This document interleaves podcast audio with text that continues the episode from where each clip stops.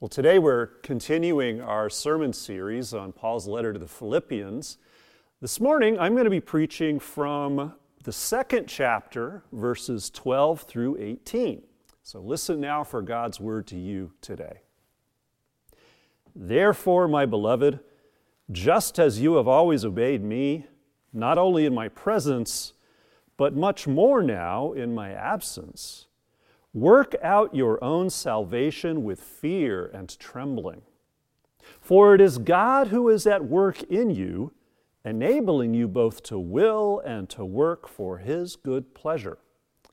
Do all things without murmuring or arguing, so that you may be blameless and innocent, children of God without blemish in the midst of a crooked and perverse generation in which you shine like stars in the world. It is by your holding fast to the word of life that I can boast on the day of Christ that I did not run in vain or labor in vain. But even if I am being poured out as a libation over the sacrifice and the offering of your faith, I am glad and rejoice with all of you. And in the same way, you must also be glad and rejoice with me. This is the word of the Lord. Thanks be to God. Let's pray. Gracious God, we pray that you'll grant us the eyes to see and the ears to hear and the hearts and minds to understand your word and your world this day as best we can. In Jesus' name, amen. So last Saturday, I was over at Alameda Point, took my daughter over there to have a driving lesson, like a whole lot of kids from the East Bay go over there. And we hadn't done this driving thing for a really long time together, probably a year and a half. And I think I'd only been driving with her maybe one other time. We were going to hire a driving instructor, but uh, with COVID and everything, we never got around to that. So we go over there get in the car, and she's sitting behind the wheel, and I say to her, before you start the engine, make sure your foot's on the brake. And she replies, Which one's the brake? Well, I would like to say that I said something really sweet and understanding in response, but I have to be honest with you, what came out of my mouth was something like, How can you not know the difference between the brake and the accelerator? And then she looked at me innocently and said, well, I forgot, Dad. Can you remind me? That hit me like a ton of bricks. And I thought to myself, don't be such a jerk. Don't be so. Of course, she doesn't know the difference. She doesn't remember. It's been a year and a half. It's not something you know automatically, the difference between the brake and the accelerator. Like so many other things in life, learning how to drive, learning about a car takes experience backed up by practice. Well, that experience brings me to Paul's letter to the Philippians at what he's getting at when he writes to these people. If you've been listening to the sermon series as uh, uh, Dr. Shipstead's been uh, going along here in January, you know that Paul really held that church, that group of Christians, close in his heart. He, he was proud of them, he loved them. But as he is sitting in prison somewhere, he gets word that something's not quite right back in Philippi. It's not that the people in the church are mistreating each other or misbehaving or anything like that. No, their problem is that they have trouble with their neighbors. Remember that Philippi, the town, was originally a Roman colony in northeastern Greece, Macedonia, and it was the, the church that Paul had founded there consisted of Gentiles, that is, non Jews, who had converted to become Christians. But at the same time, everybody else in town worshiped the whole pantheon of Greek gods. So, to everybody else in town, this little band of Christians in that church that Paul had founded, they were just completely different. They were weird. And so they treated them that way. They ostracized them, they mocked them. And you know, I'm sure that made those Christians feel kind of hesitant about sharing their faith with other people. But Paul says, do it anyway. Live your life in a manner worthy of the gospel of Christ. Now, in Greek, the word he uses is politeuste, which means to live the life of a citizen, a member of the broader community.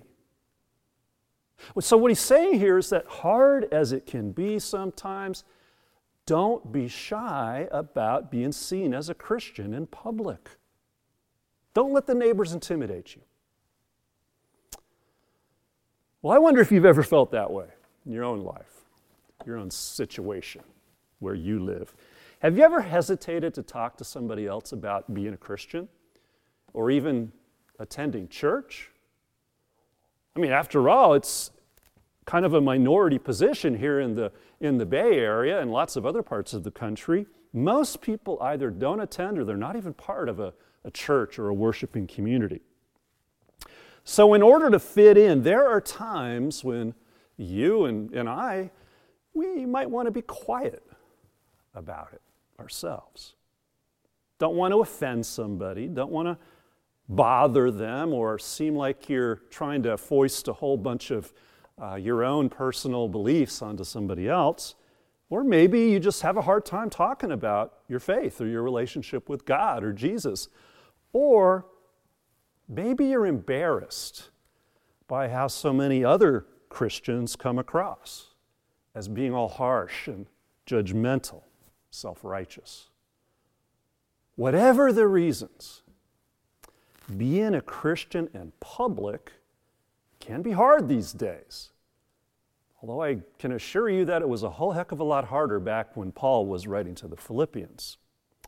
And he tells them, Therefore, my beloved, just as you always obeyed me not only in my presence, but now in my absence, work out your own salvation with fear and trembling. Take it seriously. Now, I've got to say that some people get kind of confused by that particular verse. They think that Paul is saying that salvation somehow comes as a result of work. That is something that you accomplish in order to earn God's favor, as if Paul was writing completely in every other letter that he wrote about justification by grace through faith, and only in one verse does he go against himself. No, he's not saying that at all. What he's saying is that salvation is all God's work, from start to finish. It's a divine gift we call grace that we receive through faith. But here's the key that is not where salvation stops once you start following Jesus. So Paul tells the Philippians, and you and me too, to work out for ourselves. That is to actualize, to, to show, to live into what it means to be saved in practice. And there's that word again practice. I know it might bring to mind what your piano teacher or your your parents told you over and over again as a kid, and yeah, I know it gets old. Paul gets it too. But he says in no uncertain terms do all things without murmuring and arguing. Don't complain, just practice.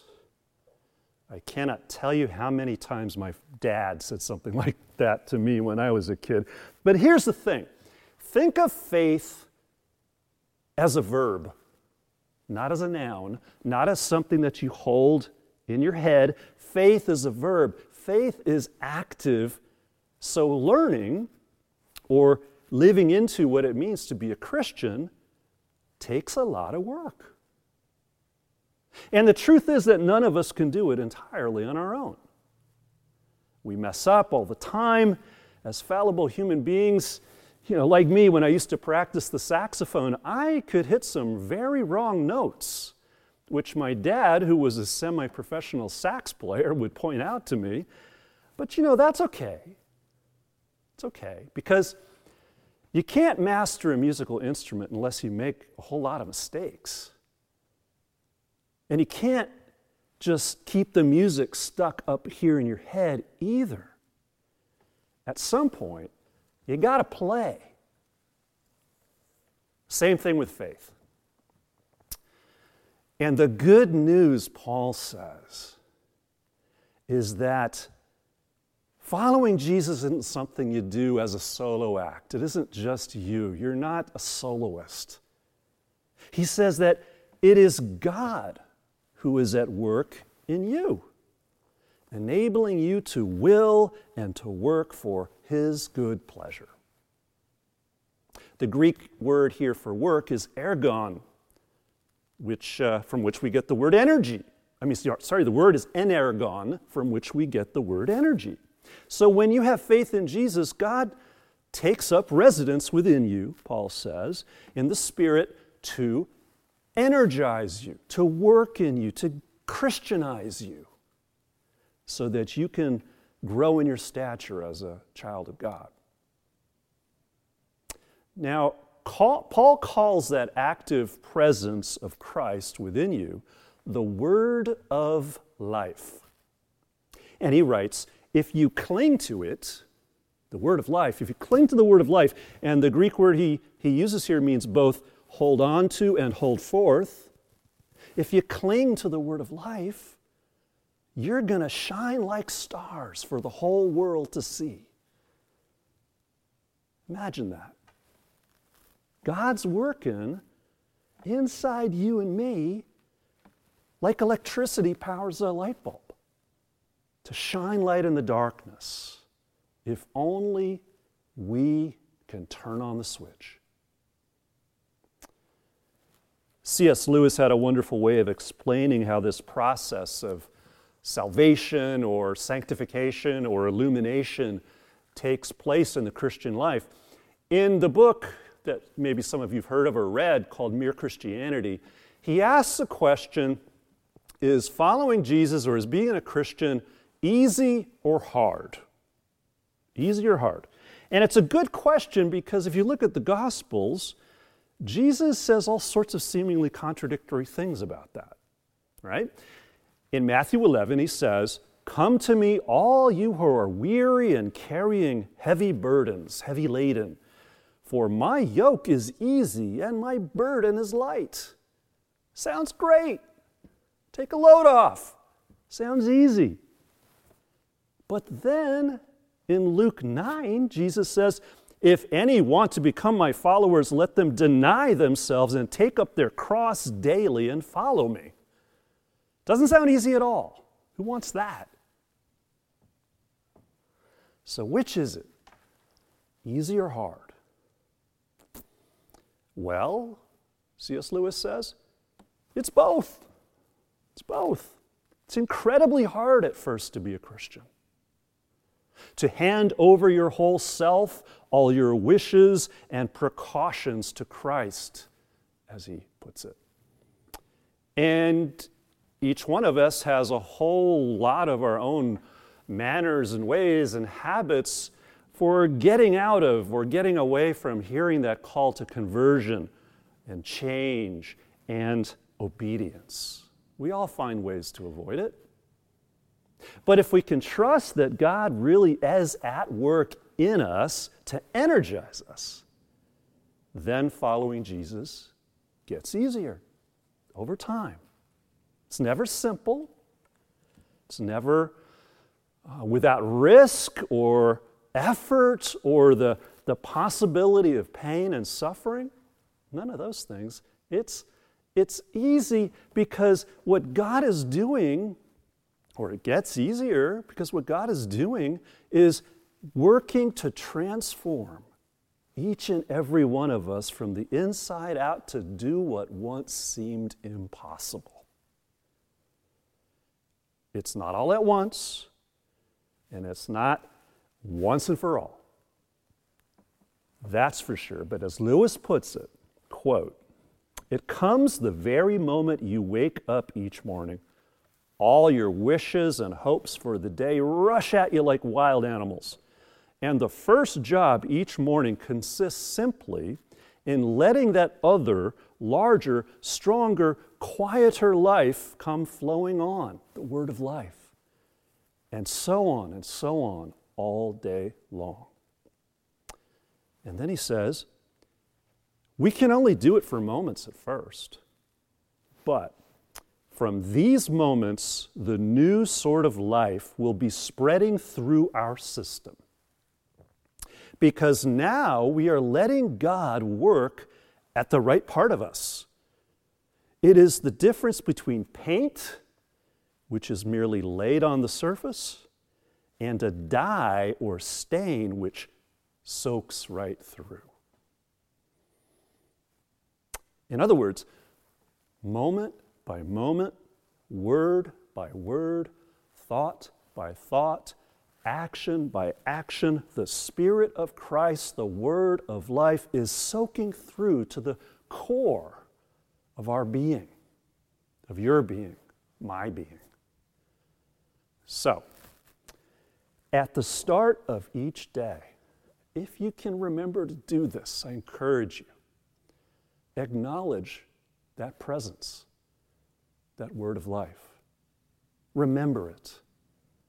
You don't have to do anything elaborate, take a whole lot of time, but what if you were to just the first thing when you wake up in the morning, you know, before you reach over and check all the email messages that you have on your cell phone, why don't you just try for a moment to be aware of God, the presence that's greater than you and greater than any uh, urgent email messages you might have?